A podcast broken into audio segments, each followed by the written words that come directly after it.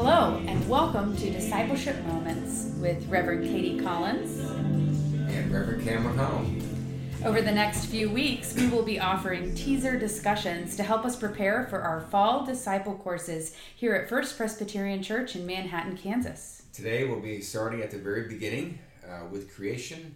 Uh, so, listen for God's message of the good news for you. This is from Genesis 1. We're going to begin with verse 24. And God said, Let the earth bring forth living creatures of every kind, cattle and creeping things, and wild animals of the earth of every kind. And it was so. God made the wild animals of the earth of every kind, and the cattle of every kind, and everything that creeps upon the ground of every kind. And God saw that it was good.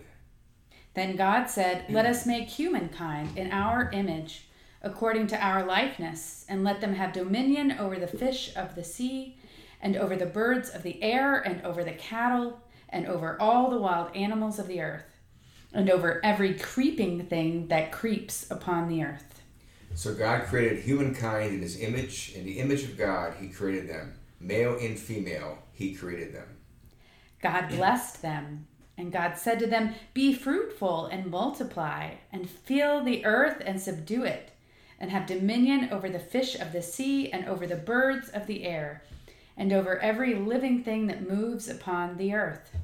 God said, See, I have given you every plant yielding seed that is upon the face of all the earth, and every tree with seed in its fruit. You shall have them for food. And to every beast of the earth, and to every bird of the air, and to everything that creeps on the earth, everything that has the breath of life, I have given every green plant for food. And it was so. God saw everything that he had made, and indeed it was very good. And there was evening, and there was morning, the sixth day. So, as we hear these words and reflect on the storyteller's vision, what does this story teach us about God? What do you think, Cam? I think that uh, most importantly, it teaches teaches us that, that God loves us. Uh, God has given us uh, this incredible creation to enjoy. Uh, he's given us dominion over His creation. He's, he's, he's entrusted us with great responsibility, and so uh, by being good stewards, you know, of, of His creation, uh, we're allowed to to enjoy it, to make it productive, and also to um, represent uh, His will for uh, the proper stewardship of, of, the of the earth. Mm-hmm. What do you think, Katie? Well, when I hear this story, I am amazed at the variety of animals and the variety of humankind that God creates with this amazing imagination that um, as an artist, uh, it takes so much imagination to really see something that you're going to create. And here, God saw all of these animals that moved in different ways. And when I look at creation, I also see God's sense of humor. And um, even when I look at humanity, there's a sense of God's humor, but also a sense of God's grace. And uh, I really like what you said about love, too, that this was a God that created with imagination and love. So, what, so what does it say to us about humankind in general? Mm-hmm. Well, uh, it sticks out to me this part about creating in the image of God, that God created humankind to be image bearers, to uh, so that God might be seen in the world. And I think so many of us, we look at a sunset or we look at a mountain and we immediately feel the presence of God or we see God. And the storyteller wants to remind us that when we see one another, when we see the variety of different people and the uniqueness of one another, that um, we are experiencing God in different ways. Uh, how about you? I think the uh, the Psalm eight comes to mind uh, when I think about creation and, and uh, man woman's role in creation, especially those verses when when he said um, psalmist said that I've, I've given um, I've given uh, man woman dominion over the works of thy fingers and the moon and stars which thou hast established and so on, and then and and by giving us dominion, he, the psalmist goes on to say all the beasts in the field and the fish in the air and and the birds and the, the fish in the sea and the birds in the air and all things that travel along past the sea. It shows you the uh, how how important important we are, uh, absolutely important we are in, in the eyes of God. And, and, and with that, with that relegation of importance comes great responsibility too. And so, um, and we don't always live up to that responsibility, as we all know. Mm-hmm. So mm-hmm. hopefully, as as we all progress in our understanding of faith, that we can become better stewards of His creation and and better aligned with uh, the, the, covenants that He has set up before us. Mm-hmm. And I think that part of a covenant is unique. Our next question we're going to reflect on is what does this story teach us about the relationship between God and humankind?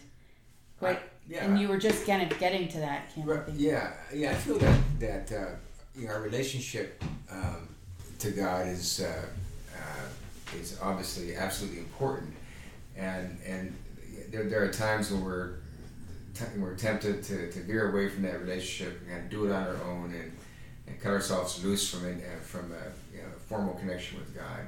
Mm-hmm. Uh, and we get we reach that connection, of course, through prayer and through doing His will and through serving others and so on. But um, so that's the uh, he, he, wants he wants us to be the center. He wants him to be the center of our relationships. Mm-hmm. Um, and when and say when we it's kind of like a boat that's cut loose from the dock when we start drifting, the boat starts drifting away. It doesn't really know where to go. It goes north, south, east, or west, and so on. And if we cut ourselves loose from any connection with God, we sort of drift too. Mm-hmm. And uh, so God wants to bring us back to to uh, having a central purpose in life, and that's that that purpose is found in our relationship to Him. What, I mean, what how, how do you feel about that?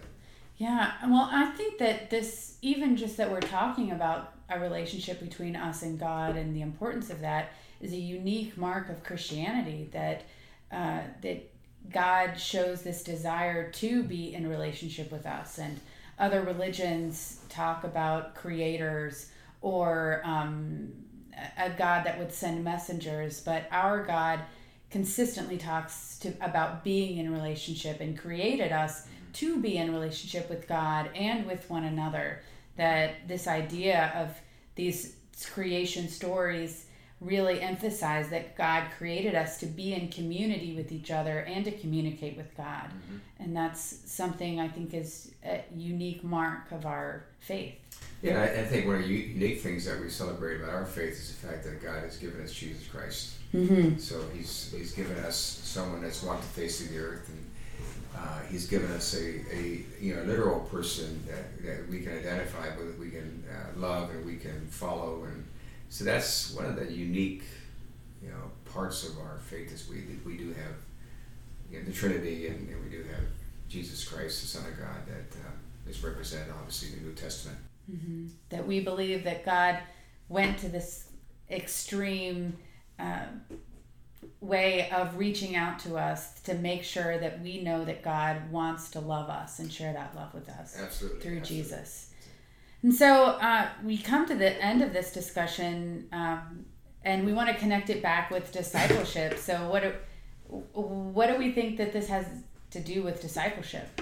Well, you know, as we as we look forward to our, our class offerings on, on the disciple curriculum and so on, uh, the, the idea is to uh, provide people with enough understanding and knowledge of the scriptures where uh, each and every person who grows through this class can, can, can, can go out from the class a little more confidently, uh, with, with, a little more enthusiasm, a little more understanding of, of what uh, the Bible means, and so therefore able to more effectively communicate to others. And, uh, and in order to help other people become disciples of Christ, you know, we need, need to have a, a good understanding of, of, of our faith from an individual standpoint. Mm-hmm. I mean, that's, that's kind of way I look at it. What, what do you mm-hmm. think, Katie? For me, I feel like calling myself a disciple or um, calling others to be a disciple really is taking up this responsibility of faith that, okay, I believe uh, that Jesus was God in our midst. Okay, I believe that God exists. This is that next step of saying, I want to be a part of this. I want to tend to this relationship with God and really be about God's work in the world and really understand what it what it, our scripture has said, what God is saying to us, and like you said, to be able to share that with one another. I think something you've said before is that this being a disciple um, is about also helping having the ability to share our faith with one another. That discipleship isn't just about tending to the relationship of me and God, but also we and God, of us uh, together as a body of Christ present here in this world. Right. Yeah, and, and again, it goes back you know to the mission statement of, of our congregation. The first part of the mission statement is to create disciples for Jesus Christ, and mm-hmm. and uh, that's what uh, is you know in my estimation number one priority you know, of our congregation to be able to do that. And I think you know having this curriculum and having this opportunity for everybody is going to be a great thing. I do too. So, thank you for joining us here today, and we hope you will consider enrolling in one of our disciple courses beginning in September. See you next time. Thank you for listening.